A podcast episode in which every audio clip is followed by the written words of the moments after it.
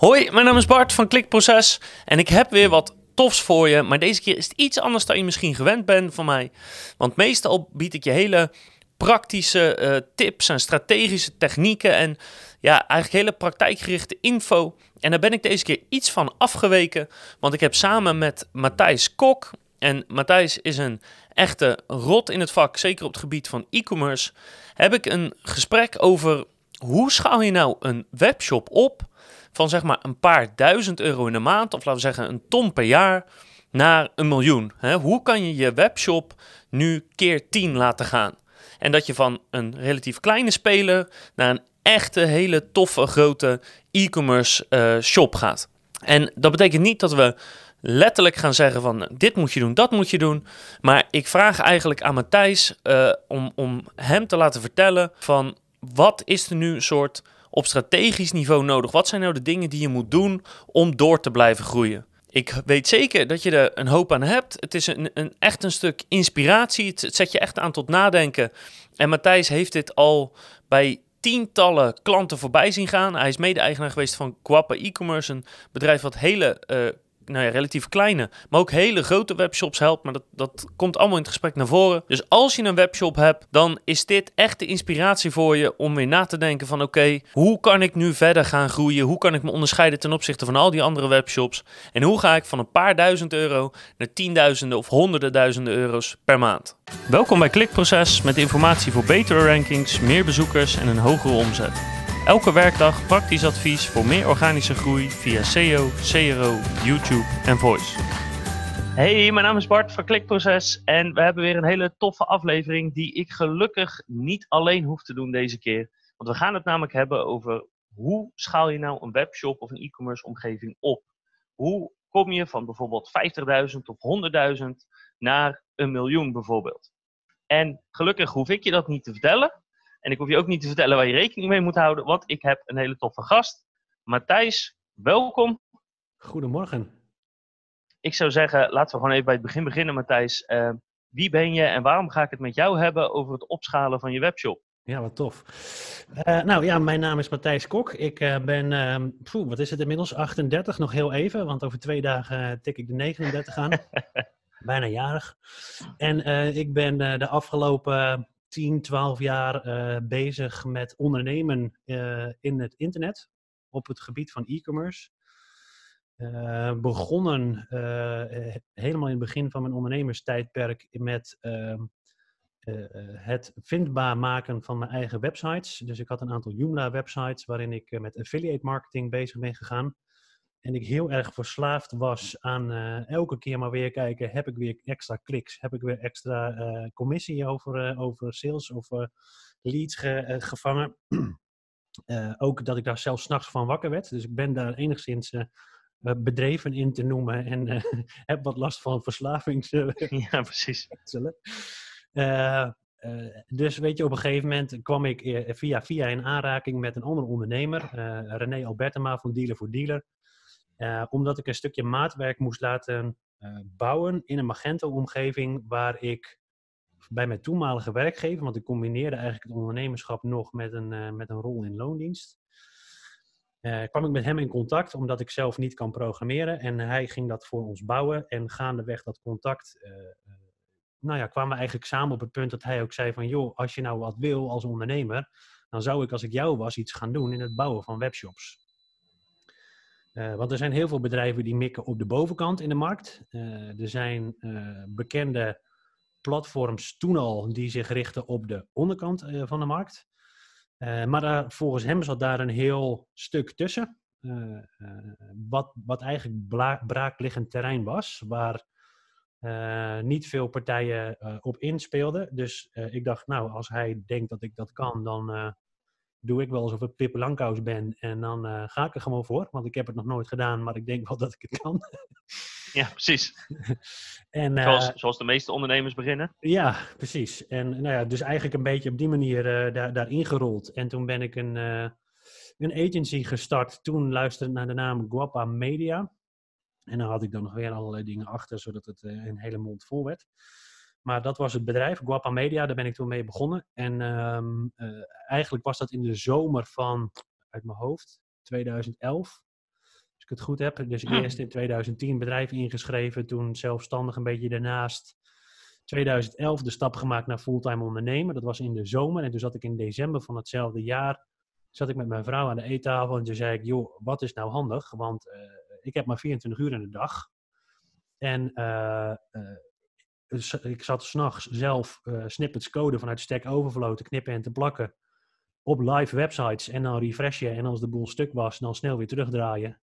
En ja, dat was toch be- best wel een onhoudbare situatie aan het worden. En overdag was ja, het... niet, niet ideaal. Absoluut niet, nee, nee. Dus uh, ja, weet je, data, uh, dingen overpompen, uh, mensen die een hele catalogus hadden met parfums en dat moest dan allemaal in het systeem, dat wouden ze niet zelf doen. Een klant die deed in motoronderdelen. Nou, als je maar gelijk meest in een van de meest ingewikkelde productsoorten in een webshop wil gaan gieten, dan moet je bij motoronderdelen beginnen, want ja, uiteindelijk moet ja. het voor de gebruiker goed, goed te doen zijn. Dus het moest een, er moest een chain select formulier, dat als je eerst het merk had gekozen, dan moesten daarna alleen de types van de motoren die ook bij dat merk hoort. Nou ja, ja merk, model, dus, dan heb je nog bouwjaren. Alsjeblieft, ja, ja framenummers. Ja, dus, ach, man, man, man. Ja. Dus ik had, ik had echt wel een van de meest ingewikkelde, uitdagende opdrachten over, me, over mezelf afgeroepen die ik maar kon vinden.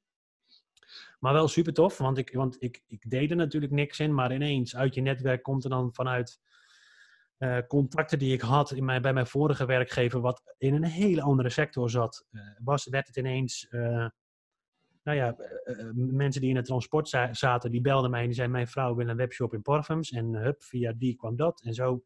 Dus dat ging hartstikke snel. Dus in die december van het jaar van ja, oké, okay, wat gaan we nu doen? Uh, en toen ging diezelfde René Albertema met zijn collega-ondernemers naar verhuizen, naar het groothandelscentrum in de Groningen stad. En uh, daar was genoeg ruimte vrij. En die verhuurder, die wou ook heel erg met je meedenken. Want die wou graag het pand vullen. Achteraf bleek dat hij klaar aan het maken was voor de verkoop, maar dat wisten we toen niet. Dus alles was te regelen met uh, huur, met verbouwingen, met alles hoefde ook niet in de originele staat teruggebracht. Uh, Uh, mooie regelingen waarbij we ook een airco in het pand konden laten zetten. En dat werd verdisconteerd in de huur. Dus alles was daarin gewoon prima te regelen. Ja, en toen was het in het voorjaar, ik heb een aantal gesprekken gevoerd met, uh, met een aantal gasten. En ik had een budget in mijn hoofd. Ik denk, als ik nou mijn vaste recurring inkomsten inzet uh, uh, voor salarissen, dan, dan heb ik dat in ieder geval afgedekt. En of ik dan mijn eigen boterham wel of niet verdien, nou ja, dat zien we dan wel. Ja. Zo had ik het bedacht. En, en die jongens die vroegen eigenlijk zo weinig. Ik, ik doe even quoten. De, voor de mensen die ja. kijken zien het, maar de mensen die luisteren niet. Dus ik weinig. In de zin van ja, ik had dat budget, daar kon ik dus feitelijk zien gelijk twee jongens van aannemen. Die ook nog eens een keer verstand hadden van programmeren. En dat was een gouden greep. Dus zij hebben elkaar enorm kunnen versterken overdag op kantoor. En ik was eigenlijk in mijn eentje altijd de boer op om nieuwe business binnen te halen. Ja. En dat was in twintig twaalf. Dus uiteindelijk zaten we in twintig vijftien met vijfentwintig man. Zijn we in twintig zestien gefuseerd met een bedrijf dat heette driehonderdzestig e-commerce. Hebben we, uh, heb, ik, heb ik met mijn toenmalige compagnon en investeerder een design agency overgenomen. Dat heette Concept zeven. Hebben we een nieuwe agency opgezet die bezig was met het bouwen van shops in shopware. Dat heet Kiener.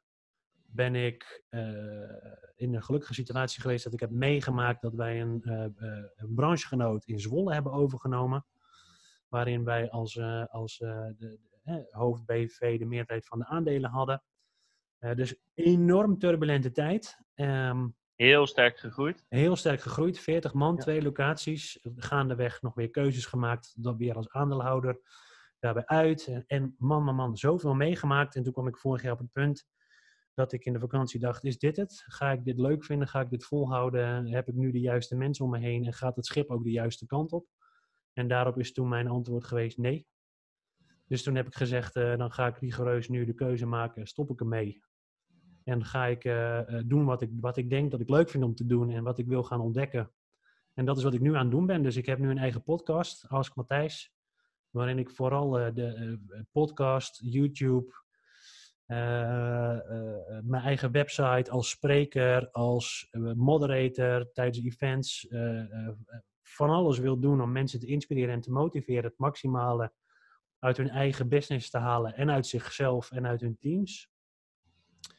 Uh, en, en dat is heel erg gericht op kennis delen, kennis delen, kennis delen. En dan daarnaast uh, is mijn verwachting, en da- daar ben ik heel benieuwd naar hoe dat voor jou inmiddels werkt, Dus als je zoveel mogelijk kennis aan de voorkant weggeeft en mensen weet te inspireren met de juiste kennis en kunde om zelf meer uit hun business en uit zichzelf te halen, heb ik het idee dat dat de nieuwe manier van sales is geworden.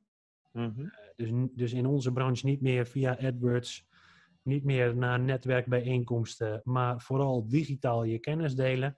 En dan komen mensen eigenlijk automatisch naar je toe met de vraag, joh, jij weet er eigenlijk zoveel van. Ik denk dat jij me helpen? helpen. Ja, ja. ja. Nou ja, dat, dat, dat is een, uh, een goede vraag of een goede propositie. Uh, nee. En daar, daar kunnen we het zeker over gaan hebben.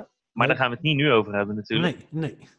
Uh, nee, want, want we gaan het natuurlijk hebben over de groei van de shops. Maar in feite betekent dat dat je de afgelopen tien jaar zowel je eigen sites als shops hebt gehad, als bij tientallen, nou ja, wat kleinere tot aan de hele grote shops ja. uh, hebt mee kunnen kijken. Uh, en die groei uh, of, of, uh, of misschien geen groei uh, heb, ja. heb kunnen zien. Ik heb het van, allemaal van meegemaakt. Wat, ja. Ja, ja, wat doen heb, die bedrijven? Ja, en, ik, heb, uh, ik heb wel altijd zelf de... de... de filosofie gehad dat je als, als onderneming je moet eigenlijk niet moet willen mengen in hetgeen waar je klant ook mee bezig is, want dat voelt ergens gewoon niet oké. Okay. Um, dus, dus ik heb nooit zelf webshops gehad, uh, maar wel klanten geholpen om uh, nou ja, migratietrajecten, nieuwe platformen te bouwen, keuzes te maken op het gebied van software. Wat moet je, waar, waar moet je wel voor kiezen, waar niet? Hoe ziet het landschap eruit? Uh, en in het begin ook heel veel gedaan met, uh, met online marketing. Hè? Dus uh, veel met e-mail marketing bezig geweest. Veel met S E O C A bezig geweest. Ja. Uh, linkbuilding, nou, al het, hele, het hele traject, alles wat erbij komt, hebben we wel gedaan. En op een gegeven moment in de laatste jaren heel erg de keuze gemaakt om te zeggen, oké, okay, uh, er zijn zoveel online marketingbureaus. En zeker de grotere klanten, die hebben daarin echt hun voorkeuren of... die hebben hun eigen afdeling. Uh, zo kwam ik bijvoorbeeld in tweeduizend vijftien al bij Zeeman over de vloer. En toen waren wij nog een full service agency. En Zeeman die had feitelijk gezien toen de vraag van help mij met het bouwen van een nieuwe webshop. En meer wouden ze eigenlijk ook niet uitbesteden. En een organisatie als een Zeeman die kijkt ook als een, bij een agency waar, naar uh, hoeveel mensen zitten er en wat is uh, de continuïteit van zo'n organisatie. En uh, wat is het afbreukrisico voor ons als daar iets misgaat of als daar mensen ziek worden of mensen, te veel mensen weggaan.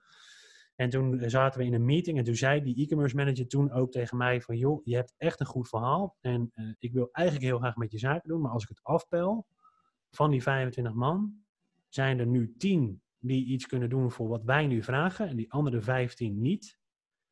Ja, er hoeven er maar twee van ziek te worden, dan hebben wij een probleem. Ja. Dus we durven het niet aan om met jullie in zee te gaan. En toen heb ik, eh, dat, dat gebeurde met meer en dat ja, dit is een voorbeeld. Uh, en toen heb ik gezegd van nou weet je wat, dan moeten we nu met elkaar ook de keuze gaan maken. Moeten we afscheid nemen van alles wat er niet bij hoort. Dus we hebben hosting hebben we verkocht aan een andere club. We hebben de marketingklanten die we nog hadden verkocht aan een andere club. Afscheid genomen van heel veel mensen. Nou, dat voelde toch als een soort van reorganisatie. Dus daar gaan er ook ja. mensen weg die je misschien wel helemaal niet kwijt had willen raken. Um, en toen zijn we echt doorgegaan als uh, puur en alleen een solution integrator van, uh, van het platform Magento. Uh, dus de laatste jaren vooral op dat stuk gezeten en, en vooral gezien waar in dat soort trajecten het goed of juist niet goed gaat. Ja, en nou ja, dat, uh, dat is natuurlijk het, het hoofdonderwerp van, uh, van eigenlijk van dit gesprek. Ja. Um, dus laten we even uitgaan dat degene die nu luistert een webshop heeft die, laten we zeggen, ergens tussen de duizend en tienduizend euro per maand omzet. Ja. Uh, en diegene voelt dat er meer in zit, dat hij dat hij meer wil. Um, wat zijn dan volgens jou de belangrijkste dingen uh, waar mensen zich op moeten richten om dat, om, uh, om dat op te schalen? Ja, nou, de, een van de eerste dingen die in mij naar boven borrelt is, is focus. Uh, en, en voor jezelf heel duidelijk uh, de keuze maken dat dat ook echt is wat je wil. Hm. Uh, ik, ik heb gemerkt in mijn uh, carrière als uh, ondernemer binnen agencies dat uh, klanten heel erg um, de neiging hebben om te denken dat uh, in sommige gevallen het e-commerce en webshops hebben daarin je leven makkelijker maken. Want hey, je kan het eigenlijk overal wel doen. Uh, He, dus dus, dus het, het begint met een stuk ambitie. Wil je überhaupt je webshop inderdaad g- laten groeien? Zorg er dan maar voor dat je twaalf tot veertien uur per dag beschikbaar hebt om, de, om er echt mee aan de slag te gaan. En, en dan bedoel ik ook echt volle bak mee aan de slag. Uh, zelf je klanten spreken, horen wat er speelt. Uh, bezig met linkbuilding. Zorgen dat je weet wat er nodig is om die webshop goed te laten vinden in Google, dat je weet wat er komt kijken bij het draaien van campagnes. Uh, omdat ik er dan ook vanuit ga dat een, web, een webshop tussen de duizend en de honderdduizend, dat is op zich nog alleen te runnen. Uh, misschien met één of twee man. Uh, maar dan moet je echt zelf vol, vol op ermee aan de slag. Ja. En niet denken dat het op je af gaat komen, want uh, die verhalen die lezen we af en toe nog wel eens in de krant, maar dat is echt... Dat zijn ja, je bedoelt dat iemand uh, van nul naar tien miljoen is gegaan in zijn eentje in een jaar tijd en ja. dat hij het allemaal fluitend uh, dat, doet, zeg maar. Juist, dat. debellen punt com, Ben Woldering. Uh, successen ja. van, deze, van, van dit tijdperk, ja. Exact. En dat, en dat is wat mij betreft ook een belangrijke, zeg maar, de romantisering van het, überhaupt het draaien van een webshop, maar met name het laten groeien. Ja. Uh, wat, wat, wat je zelf ook aangeeft, ja. Tot, laten we zeggen, een ton is het meestal nog wel of in je eentje inderdaad, of met een parttimer erbij, of, of met één fulltimer. Het ligt een beetje aan je business. Ja. Gaat dat nog wel. Maar als je verder dan dat wil groeien, ja, dat betekent dat je toch echt mensen moet gaan aannemen. Of ja. misschien al je producten via fulfillment moet gaan versturen. Dat dat, dat een keuze wordt. Dus je moet keuzes gaan maken van ja. als ik wil gaan groeien, waar, ja, waar ga ik dan investeren? Ja, dat. En dan, en dan zeg ik op mijn beurt, investeer dan in ieder geval in eerste instantie in tijd, zodat je zelf heel goed weet uh, hoe de hazen lopen en wat je moet doen. En dan gewoon inderdaad gewoon knalhard werken. Kijk, als ik, als ik met een ondernemer spr- sprak in mijn tijd en die zei van ja, ik heb de klantenservice, uh, heb ik uh, feitelijk gezien alleen maar op maandag tussen twaalf en vier open. Ja. Weet je, dan hoef je bij mij niet aan te komen met de vraag waarom lukt het me niet dat mijn webshop verder groeit. Ja.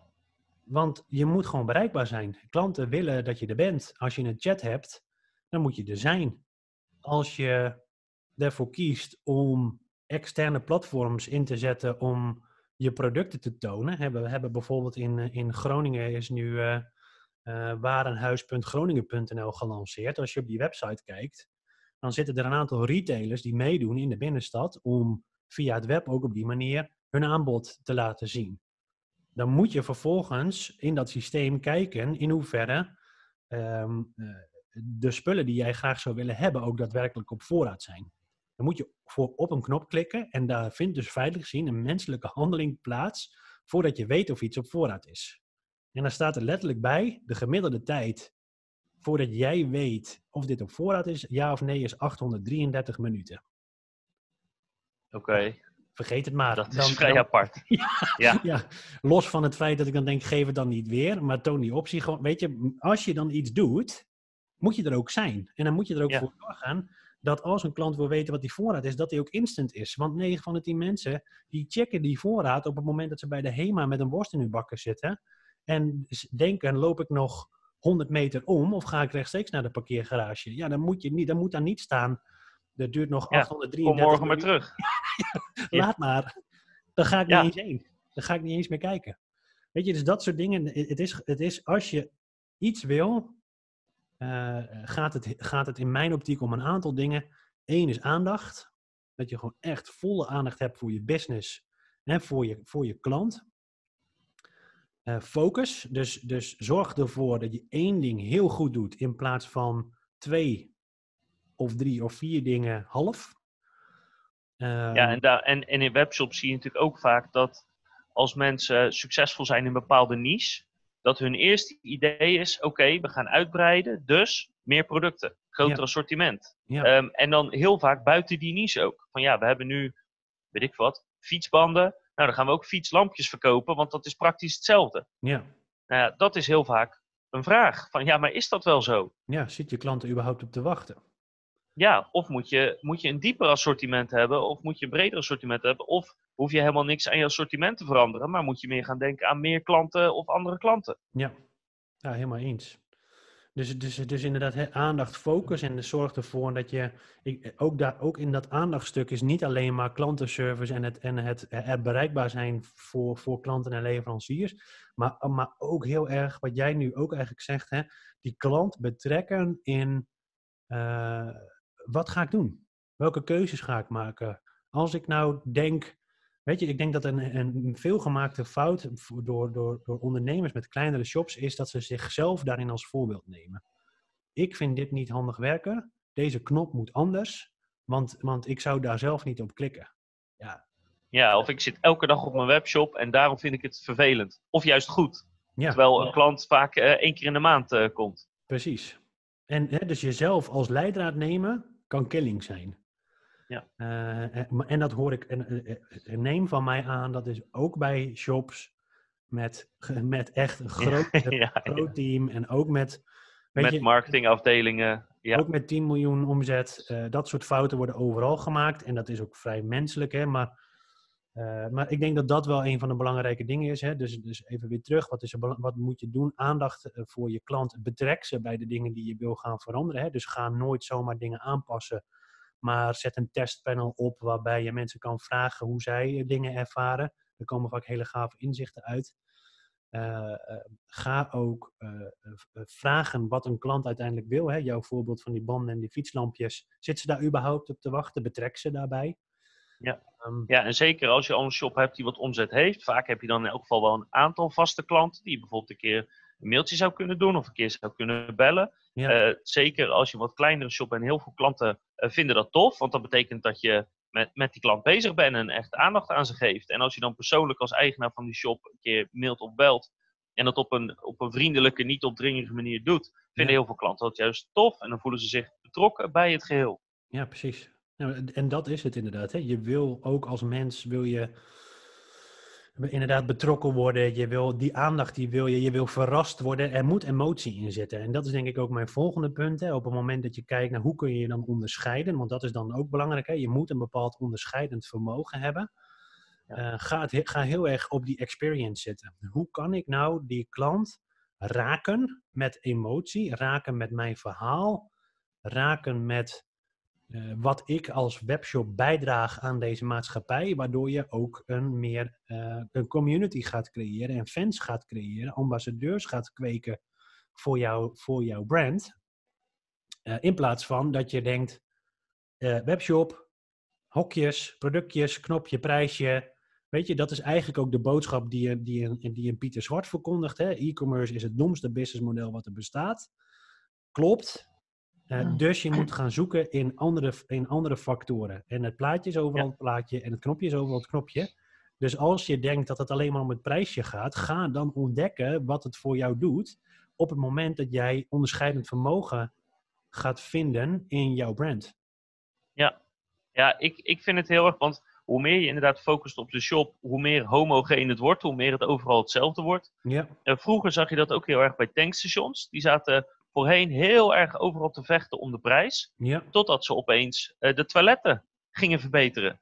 En, en in een paar jaar tijd zijn opeens alle vieze, smerige toiletten zijn weg. Ja. En nu hebben alle tankstations supergoeie toiletten. Ja. Um, de horeca is natuurlijk gigantisch verbeterd. Nu, nu zitten er gewoon hele Laplassen soms in een ja. tankstation. Ja. Ja. Uh, het zou me niet verbazen als ze meer, veel meer verdienen aan die horeca en aan die toiletten dan aan het um, aan de benzine. Ja, ik dan aan de benzine of ja, de diesel. Ja, moeten alleen maar accijns afdragen, ja.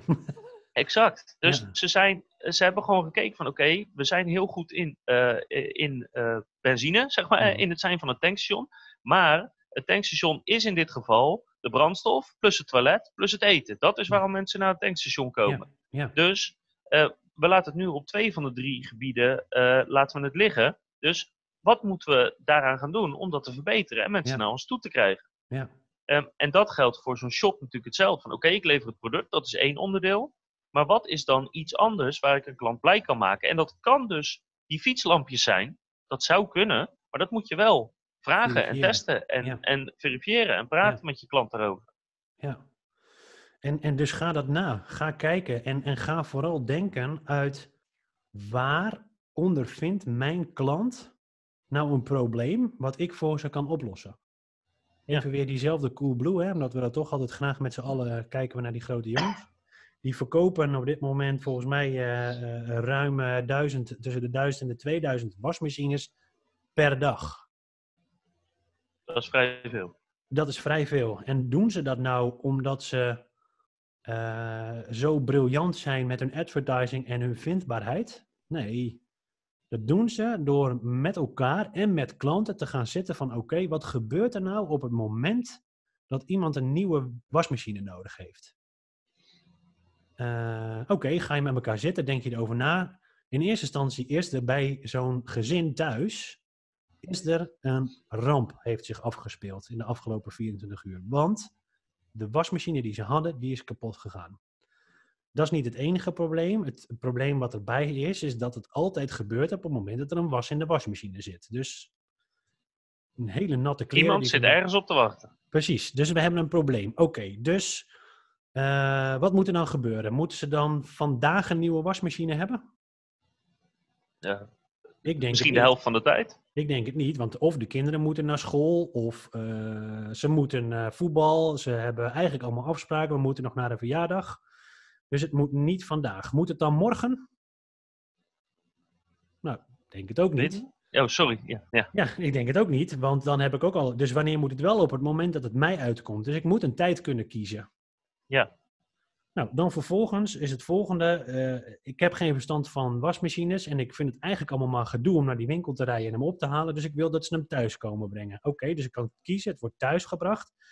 En ik wil hem eigenlijk ook niet zelf aansluiten. Oké, okay, nou dan, dan doet Coolblue dat ook nog voor je. En dan nemen ze de oude ook nog eens mee. Want ja, dat, dat, wat moet ik met dat oude ding? Staat alleen maar in de weg.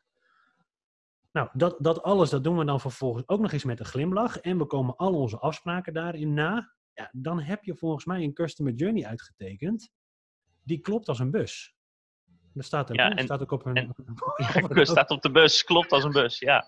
Nou, het, het mooie is... Um, Uh, een vriend van mij heeft een huis gekocht en die is nu al een half jaar aan het verbouwen. Ja. En die moest ik, uh, gisteravond moest ik die even helpen om het een en ander uh, te tillen. En die zei dus letterlijk, ik zeg, hé, hey, uh, je, uh, je bent bijna klaar, je hebt alleen nog geen uh, wasmachine en droger. Hij zei, nee, uh, nieuw gekocht. Hij zegt, maar wel mooi bij Coolblue. Hij zegt, want hij moet twee hoog. En die gasten, die tillen hem omhoog, die sluiten hem aan. Hoef ik dat zelf mooi niet te doen.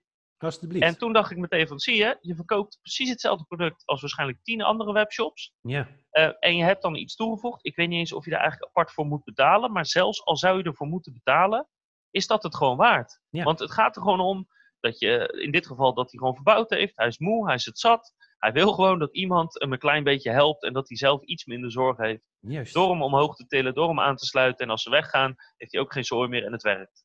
Dus gemak. Exact. En, en, en, en je verkoopt dus geen wasmachines, maar je verkoopt eigenlijk de hele beleving eromheen. Ja, je verkoopt een oplossing in plaats ja. van een product. En, dus als, je, en dus als je weer gaat kijken naar die fietslampjes en die band, wat is dan hetgeen daarin wat belangrijk is? Heb ik dan een lekke band? En, wil ik, en, en is dat zo enorm geworden dat ook mijn buitenband uh, kapot is? Dan zou het veel logischer zijn dat als je buitenbanden verkoopt, dat je daarbij ook een binnenband verkoopt. Of dat je plaksetjes gaat verkopen, omdat dat is waar, hè, waar, waar de klant op dat moment op zit te wachten. Sterker nog, ik heb misschien wel helemaal geen zin en geen tijd om mijn, mijn banden te, te, te vervangen. Dus wat ga ik verkopen? Ik verkoop niet een band, maar ik verkoop een fiets die weer verder kan fietsen. En dan hoef ik geen nieuwe fiets te verkopen, maar ik zorg er net voor, als het voorbeeld van de wasmachines, dat ik een mannetje daarheen kan sturen, desnoods wat jij zegt met extra betaald, die het gewoon voor die klant fixt. Ja. Of je stuurt het op naar een lokale fietsenmaker waar je een afspraak mee hebt. Van joh, breng daar je fiets heen. Wij sturen de band op. En, en die regelt het voor je. Ja. Nee, zeker. En je zou natuurlijk ook bijvoorbeeld nog de andere kant op kunnen denken van... Uh, want heel veel webshops verkopen alleen fysieke producten. Ik vraag me altijd af, als jij veel fietsbanden verkoopt... zit de klant er dan niet ook misschien op digitale producten te wachten? Zoals informatie over... hoe je goed fietst, of snel ja. fietst, of mooie ja. tochten, of fietsen in het buitenland. Ja, kan dus, je dus, die... ja dat is een super voorbeeld. Hè? Dus dit is ook echt weer iets waar je, als je het hebt over die experience, waar je je in kan onderscheiden. Uh, waar, waar zit het pijnpunt? Ja, wat heel veel webshops proberen alleen maar die klant meer producten door hun strot te duwen. Hè, kijk maar naar negentig procent van de nieuwsbrieven die worden verkocht. We proberen het nog te personaliseren door de naam van de klant erin te zetten. ja. En uh, op die manier een klein beetje te kijken naar is het een man of een vrouw. Dan kunnen we misschien het aanbod van de producten daar nog een beetje op aanpassen. Uh, maar uh, het is vooral aantallen. Veel mails versturen, want dan, want dan blijft, de, blijft, blijft de conversie hoog genoeg. Terwijl als je minder mails gaat sturen, maar je gaat veel relevantere mails sturen. Bijvoorbeeld, uh, hè, wat jij zegt, weer die fietsband. Ik verkoop nu een fietsband. Dan weet ik dat mijn klant eigenlijk vanaf het moment dat hij het geleverd krijgt, behoefte heeft aan kennis en informatie. Filmpjes van, hoe doe ik dat nou? Hè? Want er zitten van die bandenlichters bij.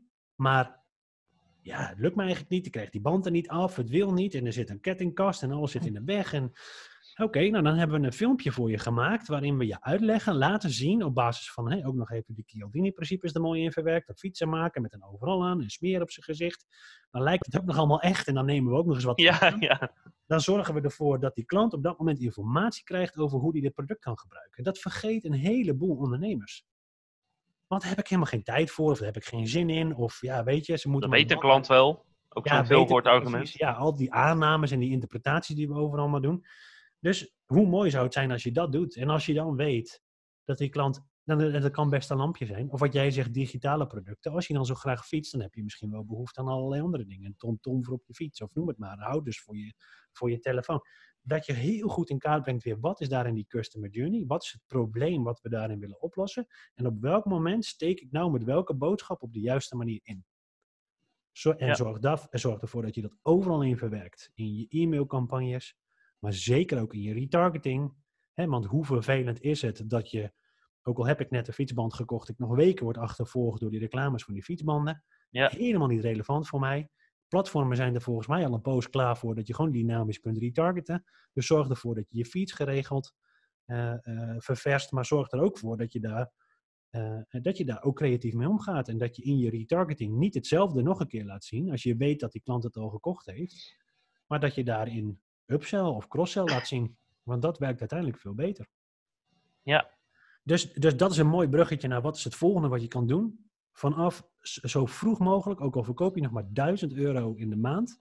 Als je wil groeien, zorg ervoor dat je data op orde is. Weet wat er gebeurt. Vanuit welk kanaal komt wat voor type bezoeker? Hoeveel kost me dat? He, wat is het, wat is de cost of acquisition? En dan vervolgens niet alleen maar gaan zitten op mijn R O I in het kanaal. Oké, okay, ik doe nu Google Ads en ik donder daar duizend euro per dag in. En ik haal er duizend en één euro per dag uit. Ja, maar ja, dat is toch te, te zuur. Dus we zetten Google Ads uit. Nee, ga kijken naar wat is de customer lifetime value. Hè, wat geeft een klant over zijn, in zijn leven uit bij mij? En hoe kan ik ervoor zorgen dat dat beter wordt? En er kunnen maar twee dingen gebeuren, waardoor die klant stopt met dingen bij jou uitgeven. Of je stopt met je bedrijf, of die klant gaat dood. Ja. Dat klinkt een beetje cru. Maar in die tussentijd heb je alle ruimte om ervoor te zorgen dat je die klant kan nurturen, zoals we dat zo mooi noemen. Hè? Dat je ze aan de hand mee kan nemen om zoveel mogelijk in hun leven bij jou uit te geven. En hoe ga je dat doen? En uit welk kanaal, als we dan weer teruggaan naar die data, uit welk kanaal komt nou die klant die uiteindelijk het meeste uitgeeft? Ja. Komt dat via Facebook? Dan kan Facebook misschien wel vijfhonderd euro kosten en in een maand maar honderd euro opleveren. Maar als dat een lifetime value oplevert, die, die factor tien van dat is, ja, dan zou je super dom zijn om dat kanaal de nek om te draaien. Ja, en heel praktisch gezien, uh, de meeste webshops hebben een database met daarin uh, klantnamen, e-mailadressen, uh, orderbedragen die zijn uitgegeven, of je nou een account hebt of niet. Um, dus voor veel bedrijven kan je dat gewoon berekenen door, uh, uh, ja, in het slechtste geval in Excel, Um, te gaan lopen prutsen, net zolang dat je gewoon precies in kaart hebt uh, hoe lang is iemand ongeveer klant, hoe vaak heeft hij iets gekost, gekocht en wat heeft hij in totaal uitgegeven. Ja. Dus sommige platformen bieden dat heel makkelijk aan. Bij sommigen zal je een heleboel data eruit moeten halen en zal je moeten prutsen of moet iemand je even helpen uh, om dat duidelijk te maken. Ja. Maar het is te doen voor, voor zowel een kleine als een grote ondernemer is dat inzichtelijk te krijgen. Ja, wij bieden zelf vanuit het bedrijf een, to- een tool aan die begint bij tweehonderdnegenennegentig euro in de maand. En dan zou ik me, kan ik me voorstellen dat als je duizend euro omzet doet, dat het nog niet relevant is. maar op een ton in de maand, wat is twee negenennegentig in de maand? Dan, en dan kun je al je kanalen aan elkaar koppelen. Ads, Facebook, uh, Analytics, maar zeker ook de database uit je webshop. Hè? Want waar, waar laat Analytics het dan weer liggen, is, is feitelijk gezien dat je daarin niet heel goed kan meten wat je retouren en dergelijke zijn. Hè? Want die worden ja. allemaal niet meegenomen in je omzetstatistieken. Tenzij ja. je daar echt een WizKid in bent en je ervoor kan zorgen dat er, want dat, het kan wel. Maar dan moet je vanuit je webshop bepaalde triggers afvuren richting Analytics, om daarin ook je retour en dergelijke qua omzet en, en, en dergelijke te, te meten. Maar als je al die kanalen bij elkaar pakt, ja, dan hebben wij daar gewoon nu een tool voor die, die, die feitelijk gezien ondernemers helpt om die eerste stap te zetten met data. En dan kun je ja. gewoon zien, wie is mijn klant? Hoe vaak heeft hij bij me gekocht? gekocht Dan gaat het systeem voor je uitrekenen. Wat is, wat is de gemiddelde periode waarin een klant hoogstwaarschijnlijk nog weer genegen is om opnieuw bij je te kopen? En wat is de cut-off, of uiteindelijk de, de, de, de periode waarna uiteindelijk die klant hoogstwaarschijnlijk nooit meer bij jou bestelt?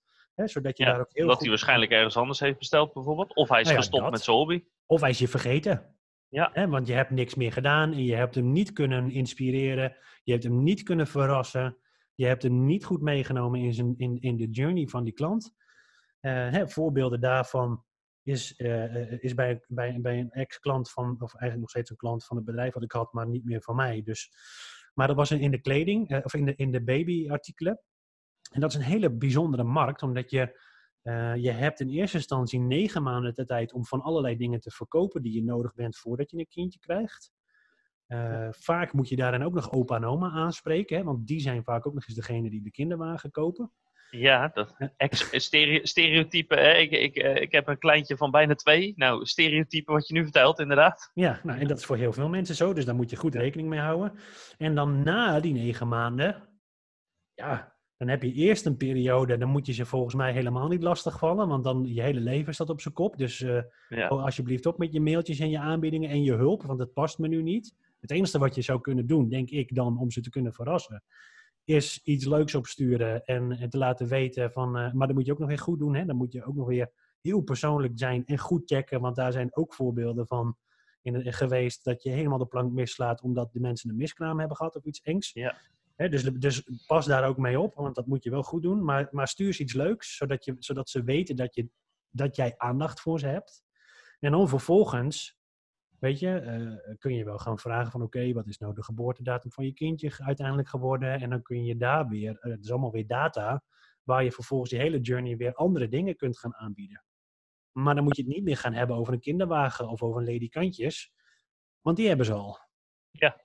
De kinderkamer moet klaar zijn eigenlijk in, de, in eh, twee maanden voordat die kleine er is. Nou ja, dus de, en, en dat is wat ik, een mooi voorbeeld denk ik, waarin je ook weer op basis van data en alles wat je hebt, de hele cyclus goed in kaart kan brengen en kan bepalen waar steek ik nou met welke boodschap op een goede manier op in. Op zo'n manier dat ik, dat ik het anders doe als de rest. En of dat ja, nou en... op social media is, of in Google Ads, of in e-mail, of in, of in contact rechtstreeks, één op één contact, of iets fysieks opsturen. Je moet ervoor zorgen dat je een beleving biedt Die, die met kop en schouders uitsteken boven de, boven de bestaande grijze massa. En als je dat voor elkaar hebt, dan zul je zien dat je groeit als een idioot. Ja, en bij, um, bij kinderen is het uh, helemaal ideaal, want je weet dat die groei is lineair. Hè? Een, een kind wordt ouder en de groei voor de meeste kinderen is ongeveer hetzelfde. Ja. Um, dus qua timing kan je dat heel goed doen. Maar ook als je uh, v- visengels verkoopt, weet je, uh, en iemand koopt een beginnershengel, ja. Nou, dat betekent dat die persoon waarschijnlijk voor het eerst gaat vissen of, of uh, net is meegeweest met zijn vader of met zijn opa. Of nou ja, ik weet niet hoe die customer journey eruit ziet, maar zoiets ja. zal het zijn. Ja. Die heeft een hengel gekocht, die gaat dus zelf beginnen. Oké, okay, dus die wil heel veel gaan leren en gaan doen, hoogstwaarschijnlijk het komende jaar. Ja. Dus eigenlijk heb je al min of meer gegarandeerd een jaar waarin je van alles kan gaan uitleggen, uh, kan gaan helpen en kan gaan verkopen natuurlijk. Ja. Uh, ja. Alleen het enige wat je moet doen, is, is wel weten waar je het over hebt. Ja, je moet die journey goed in kaart hebben. En, die, ja. en, en ook blijven bijschaven, hè? Want de wereld verandert supersnel om ons heen. En denk je nu dat een journey uh, uh, er zo uitziet, kan hij er over een half jaar, een jaar alweer anders uitzien. Dus blijf dat goed in de gaten houden. Ja. En blijf daarin vooral luisteren naar je klant. Hè? En dat is denk ik ook wel een probleem. of een uitdaging die heel veel ondernemers hebben. Ik ben juist een webshop begonnen, omdat ik hiervoor misschien wel een fysieke winkel had en ik niet meer elke keer die zeikende klant aan mijn balie wil hebben. Ja, ja. ja, ja, ja. Dan, ook, dan moet je een bedrijf beginnen zonder klanten. Ja, ja, en dan heb je toch echt wel een uitdaging. Ja, ja, precies. Ja. Nee, dus dat, ja, dat de, inderdaad, ja, weet je, uh, ieder bedrijf wat klanten heeft, en dat zijn toch wel de meeste, die moeten toch gewoon gaan luisteren naar hun klanten. Ja, luisteren. Dus, de, dus, dus een webshop beginnen om daar vanaf te komen is niet handig. Nee, nee, zeker niet, zeker niet. En ik denk ook dat, hè, dus als we het dan opzommen, we hebben het dan over aandacht, creatief zijn, zorgen dat je, dat je, dat je een, een, een, een experience biedt die eigenlijk niemand anders heeft. Heel slim nadenken over wat los ik nu op en welk probleem verkoop ik nu eigenlijk. Of welk probleem los ik op met de producten die ik verkoop. En hoe ga ik daar op een creatieve manier mee om. En dan die data. Gewoon vanaf het begin af aan inzicht hebben in data. Daar ook op, op, op durven vertrouwen en daar beslissingen op nemen. En, en weet je, de onderzoeken die wijzen uit dat, dat er nog steeds twintig procent, veertig procent van de bedrijven niks met data doen. En als ze dan al iets met data doen, is daarvan nog steeds weer twintig procent die zegt, ja, ik luister, ik kijk niet naar die data, ik doe het toch wel op mijn onderbuikgevoel. Jongens, kom op. Als we iets weten inmiddels, dan is het dat data in alle gevallen, als het de juiste data is, hè, waar je naar kijkt, want daar gaat het ook nog heel vaak mis.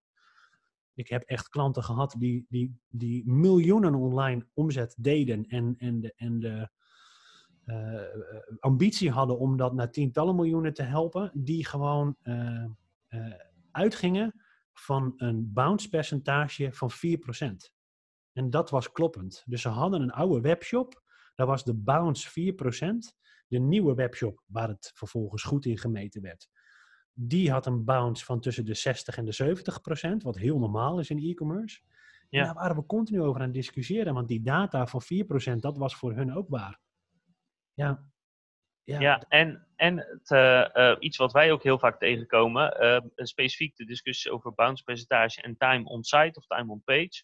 Um, zolang je dat niet kan linken aan omzet of aan klanten of aan groei, moet je er helemaal niet druk om maken. Nee. Als jij niet weet of uh, twintig of veertig of zestig procent een ander uh, omzetpercentage of orderbedrag of wat dan ook heeft, ja, waar, waar hebben we het dan over? Dan verlaag je het zo meteen met pijn en moeite. Ja. En dan is het resultaat niks. Nee, dus dan zit je helemaal je te focussen op het verkeerde. Ja.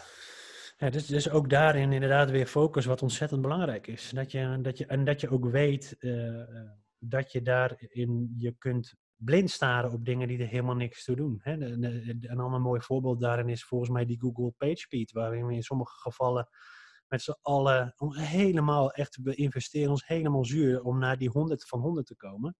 Ja. En in je ranking en in je omzet brengt het je helemaal niks. Nee, nee, helemaal mee eens. Dat is nu weer een, een soort hype. Kijk, ja. Die pagina moet wel snel zijn, begrijp me niet verkeerd. Maar die laatste millisecondes maken op een gegeven moment gewoon te weinig uit te, in vergelijking met meer verkeer aantrekken, je klant beter snappen, je klant beter helpen. Ja, helemaal dus, mee eens. Dus het zit op hele andere dingen. Ja. En dat is denk ik ook wel weer uh, de valkuil en het moeilijke van... van uh, een online business hebben. Uh, en dat weet ik zelf ook als ondernemer als geen ander, hè? Want je hebt je tijd maar één keer te investeren. En waar ga je mee aan de slag? Waar ga je mee beginnen? Wat is op dit moment het belangrijkst? Ja, en het vervelende daarin is, in dat stuk kun je nooit een A B test doen, want je kunt diezelfde tijd niet nog een keer overdoen. Nee, nee, nee, nee. Dus, en d- dat is gewoon ontzettend moeilijk. Dus zorg er daarin voor dat je keuzes maakt, daarvoor gaat. En in sommige gevallen ook het lef en de ballen te hebben om gewoon te denken, oké, okay, ik zie dat het misschien nu niet werkt. Of dan rigoureus de beslissing maken en zeggen, we gaan volledig op een andere, op, op een andere toer. Of, uh, uh, of de wet van een lange, lange adem. Dat je gewoon echt volhoudt. En, uh, hè, en, en, de, en dat vind ik ook wel heel mooi aan, aan wat ik dan uh, zie, wat, wat jij aan het doen bent. En wat, en wat ik nu ook met, die, met, met mijn personal branding in de podcast en dergelijke aan het doen ben. Dat soort dingen groeien pas op het moment dat je eigenlijk denkt, getverdem, ik heb er nu zoveel tijd in zitten. Het levert me misschien helemaal geen stuiver op. En ik zie mijn uh, aantal views en het aantal luisteraars en het aantal uh, de feedback die erop komt, zie ik niet toenemen. Ik stop ermee. Pas dan komt ja, het gouden moment. Dan wordt het wat. En ga je, ga je groeien. Ja. En dat geldt natuurlijk voor heel veel, uh, heel veel bedrijven. Uh, ja. uber, überhaupt, uh, maar ja. marketingtechnisch zeker. Je moet volhouden. Um, je moet kijken naar de juiste dingen, tweaken, ja, bijschaven. En soms ook, wat ik zeg, heel rigoureus. En dat is ontzettend moeilijk. Hè? Want we zijn gewoon als mens in ons brein voorgeprogrammeerd om iets waar we heel veel energie en moeite in hebben gestoken en geld niet zomaar overboord te gooien. Ja, hè, de sunk cost fallacy. Hè? De, ja, de sunk cost fallacy heet ja. dat. Van oké, okay, okay, er zit nu zoveel in. Uh, uh, het mooiste voorbeeld is bij uh, amateur uh, pokerspelers. Ja. Uh, niet dat ik zo goed ben in poker hoor, maar hè, van oké, okay, ik heb nu zoveel euro al in die hand geïnvesteerd. Ik weet dat ik hem waarschijnlijk ga verliezen, maar ik ga nu niet meer weg. Nee, ja. en, dat, en dat is het. En, dat is met en dan kost het je nog meer. Ondernemers herkennen dat als geen ander. Ja, ik heb net een deal gesloten om uh, dertigduizend euro in een jaar uit te geven aan advertising via een, uh, via een, een heel groot mediaplatform. Ja, ik, ik zie het na de eerste advertentie niets opleveren. Dan gaan mensen vaak al bellen en zeggen van ja, wat is het nou? Ja. Of, of, of ze hebben een nieuwe webshop ge- gekocht. Bij ons was, waren dat toen behoorlijke bedragen. vijfenzeventig, honderdduizend euro, honderdvijftigduizend euro voor een shop uitgegeven. En gewoon letterlijk dag één na live gaan bellen en zeggen... hey, ik zie helemaal nog geen omzet binnenkomen. Ja, waar zijn mijn tonnen? Ja. Ja, ja, ik bedoel, in wat voor bubbel leef je op het moment dat je, dat je er zo naar kijkt? Hè? Dus, dus ook daarin... doe de juiste dingen, luister naar de mensen die, die, die het al een keer gedaan hebben. Dus ik geloof heel erg in, die, in, die, in de, de vorm van exponentiële organisaties. Dus zorg ervoor dat je een klein kernteam hebt die je zelf op de loonlijst hebt staan. Uh, en zorg ervoor dat die mensen eigenlijk altijd alles kunnen doen om je business te laten draaien. Besteed uit wat uitbesteden valt. Hè? Dus fulfillment aan een partij, zodat je daar geen gedoe over hebt. En dan kun je vaak ook meer bieden, hè? Want dan kun je tot s'avonds elf, twaalf qua cut-off tijd... Uh, uh, en, maar die kern in je eigen organisatie, die moet eigenlijk altijd ervoor kunnen zorgen dat je business groeit en bloeit. En trek daarbij vooral externe kennis aan voor die onderdelen waar je het op nodig bent. En heb je, ben je toe aan een, aan een replatforming traject, dus wil je een nieuwe webshop laten bouwen van de ene naar de ander, haal iemand binnen die dat al vaker heeft gedaan. Die weet waar de valkuilen liggen. Want als je ja. denkt dat je dat met je kernteam op moet lossen... je doet het één of twee keer in je bestaan als ondernemer, hoop ik. Niet heel veel vaker. Ja, en dan gaat er van alles mis. En er komen zoveel krachten bij kijken... waar je dan op een gegeven moment uh, aan gaat irriteren. Want je hebt al zoveel geld uitgegeven... en het heeft nu alweer twee maanden langer geduurd dan dat ik had verwacht. Sterker nog, mijn oude shop begint misschien wel kuren te vertonen... en ik begin wat terug te lopen in ranking en in omzet. Dus we drukken hem erdoor. Bof. Ja. Klap je hele omzet weg. Ja, en dan? En dan kun je heel boos gaan doen tegen de mensen om je heen die je tien keer hebben gewaarschuwd, uh, maar waar je niet naar hebt geluisterd omwille van de zaken die ik net aanhaal. Maar ja, ja, en dan heb je weer gedoe en dan heb je weer juristen en dan heb je weer boze gezichten en dan, ja, dat is, daar moet je gewoon van wegblijven. Dus zorg ervoor dat je daarvoor mensen inhuurt, uh, hetzij tijdelijk, die jou echt goed kunnen helpen. Ja, en dat, dat is natuurlijk iets waar uh, ondernemers uh, die gaan groeien vanzelf tegenaan lopen. Van oké, okay, wat ga ik nu uitbesteden? Waar ga ik iemand tijdelijk voor inhuren? Ja. En waar trek ik gewoon uh, mensen voor aan? Um, en het moeilijke daarin vind ik altijd dat het per organisatie, maar ook per persoonlijkheid als ondernemer zijnde, kan het antwoord daarop enorm Anders. verschillen. Ja. Ja. Uh, sommige ondernemers zijn heel uh, zorgzaam. Uh, dus die moeten eigenlijk nooit de klantenservice uit gaan besteden. Want dat is juist waar ze goed in zijn. Daar, daar uh, haal je een hoop feedback uit. Dus dan zou ik zeggen, uh, hou de klantenservice. Maar besteed bijvoorbeeld of, of je marketing of je fulfillment uit. Ja. Terwijl andere ondernemers weer veel beter zijn in de fulfillment of in de marketing. Dus die kunnen beter andere dingen uitbesteden. Of de mensen voor aantrekken. Ja. Uh, dus als ondernemer zijnde, als je groeit, moet je keuzes gaan maken. Alleen voor ons om nu even te zeggen van... nee, je moet altijd dat doen... is per definitie fout. Weet je, er nee. is geen altijd... er is nee. geen uh, dit is het slimst. Nee. Um, zelfs al zet je de grote bij elkaar... dus, dus Coolblue, bol punt com, Zalando... zullen die ook allemaal andere keuzes hebben gemaakt... in hoe ze dat aanpakken. Ja. Omdat er te veel variabelen zijn... Om, om daar even een wiskundige formule van te maken, zeg maar. Ja, en daar zit ook precies de kracht waarin je uh, het als ondernemer of onderneming juist anders kunt doen als wat er al is. En daarmee kun je ook onderscheiden. Dus zorg ervoor dat je als ondernemer heel goed zelf weet waar je valkuilen liggen, wat je wel of niet kan. Uh, besteed die dingen uit. Uh, maar, maar, maar ook in je propositie naar buiten toe. Zorg ervoor dat je, um, dat je een purpose en een verhaal hebt wat klopt en wat bijdraagt. En waar klanten zich goed bij voelen. En waarbij ze denken, ja, daarom wil ik daar ook wel. Hè? Want Coolblue, weer dat voorbeeld, is helemaal niet de goedkoopste. Nee. En dat maakt me eigenlijk helemaal niks uit. Want ik, ik, ik weet, of in ieder geval hebben ze het beeld bij mij opgewekt dat ze er alles aan doen, dat ik een glimlach op mijn gezicht heb. En daar wil ik best wel meer aan uitgeven.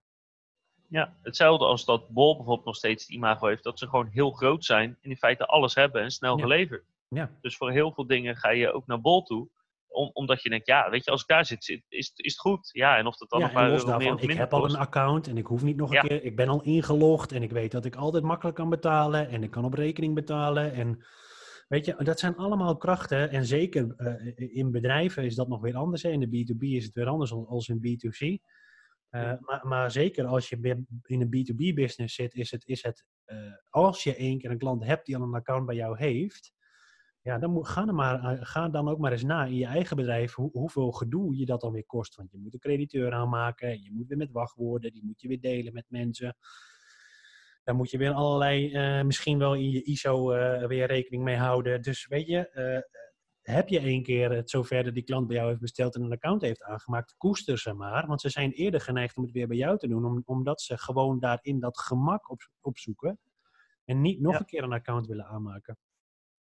Ja, en het laatste ding wat ik eigenlijk zou willen zeggen over uh, als je uh, als, als e-commerce, uh, als webshop wil gaan groeien, is...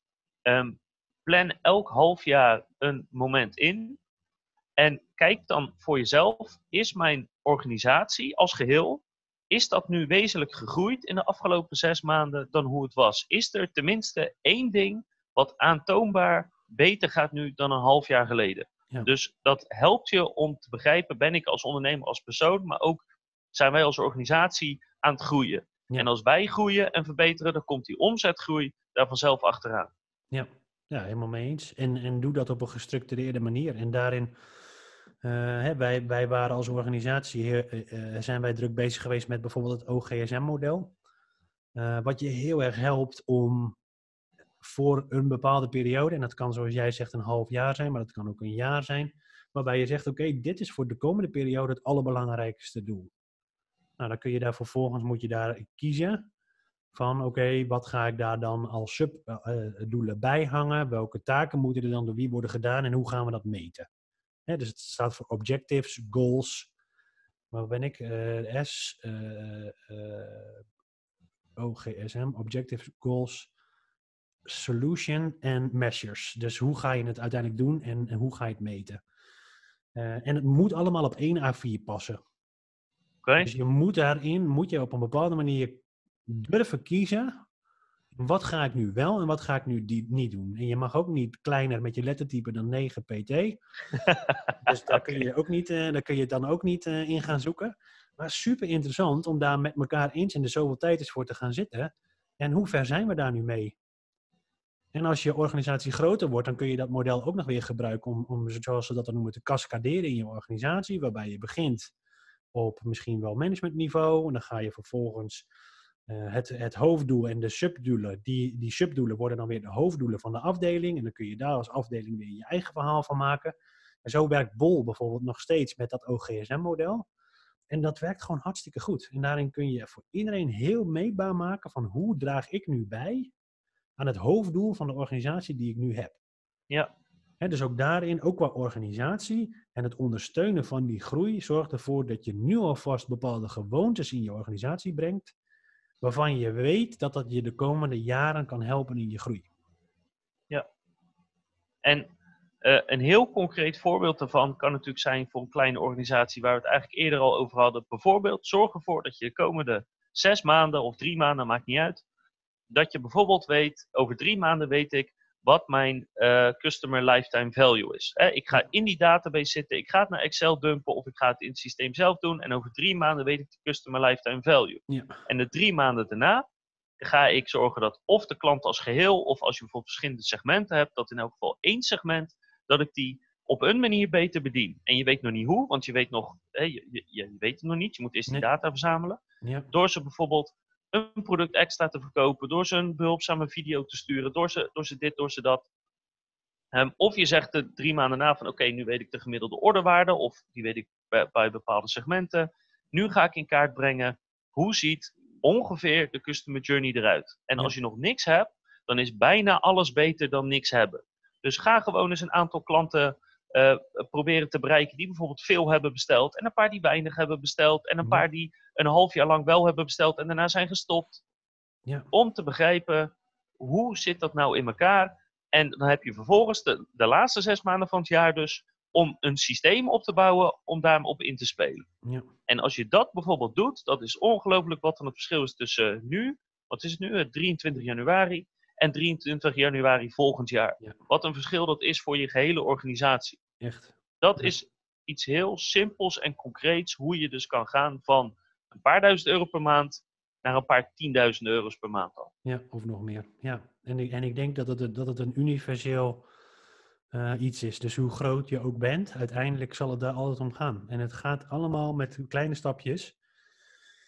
Uh, en daarin moet je leren. En moet je fouten maken. En moet je dus ook de mogelijkheid hebben om elke fout die je maakt, die ook nog wel eens geld kan kosten, ook goed opgevangen kan worden. Dus je moet wel een bepaalde oorlogskas hebben om, om dat soort, dat soort trajecten dan ook uiteindelijk in te gaan. Uh, ja. maar, maar één ding weet ik, uh, niets doen is sowieso uh, einde oefening. Nee, en als je die oorlogskast niet hebt, ja, dan wordt het tijd, dan wordt het gewoon wat je zegt, hè, twaalf, veertien uur per dag gewoon tijd erin steken om het op te zetten. Ja. Dat is de enige manier om verder te komen. Ja, en, het, en, het, en heel goed naar je eigen, hè, de, wa, wa, wat, wat we al hebben gezegd, waar ben je goed in, wa, wat kun je minder goed. En, en, en, en wees creatief en zoek alles op wat je kunt opzoeken en aan kunt grijpen om, om die groei te realiseren. Maar daarin is wel, waar we helemaal in het begin op kwamen, uh, die commitment is wel nodig. Je moet voor jezelf de keuze hebben gemaakt dat dat echt is wat je wil. Ja. En ons geld verdienen of slapend rijk worden nog steeds uh, voor jou de hoofdmotivatie is om met e-commerce te beginnen. Hou maar op. Ja. Dan, uh, dan, ja, precies. Dan kan je beter bij Beter Bed gaan werken, denk ik. Zo is het. Ja, ja. ja dan kun je Top. slapend rijk worden. Ja, ja precies. Top. Hey, heel, heel erg bedankt. Ja, graag gedaan. Voor, voor de uitleg, voor de toelichting. Uh, ik hoop natuurlijk als, als lezer of als luisteraar of als kijker dat je er wat aan hebt gehad. Um, heb je nog vragen voor Matthijs, dan kan je die zeker onder de video of op het blog achterlaten. Um, als mensen jou rechtstreeks willen bereiken, Matthijs, uh, hoe doen ze dat? Uh, ja, ik denk dat ze dan het beste naar mijn website kunnen, ask matthijs punt com. En daar kunnen ze sowieso natuurlijk al je andere uh, podcastafleveringen, YouTube-video's met nog veel meer inspiratie rondom ondernemerschap kunnen ze daar ja. sowieso vinden. Ja. Uh, en als ze dan een vraag hebben voor jou, dan kunnen ze je op die manier bereiken. Ja, via alle social media kanalen, ook apenstaartje Ask Matthijs of uh, contactformulier van mijn website, ja, LinkedIn. Ja, dus ik ben overal wel, uh, overal wel te vinden en ik reageer over het algemeen overal op. Uh, het kan zijn dat er her, her en der eens eentje tussendoor glipt, maar uh, ja, precies. herinner me er dan gewoon nog eens een keer aan, dan kom ik er vast op terug. Precies, en als je googelt op Ask Matthijs, dan zijn er genoeg manieren om je te vinden. Zo is het. Super. Ik doe er alles aan om, uh, om in contact te kunnen komen. Is goed. Dankjewel, Matthijs. Graag gedaan, man. Tot later.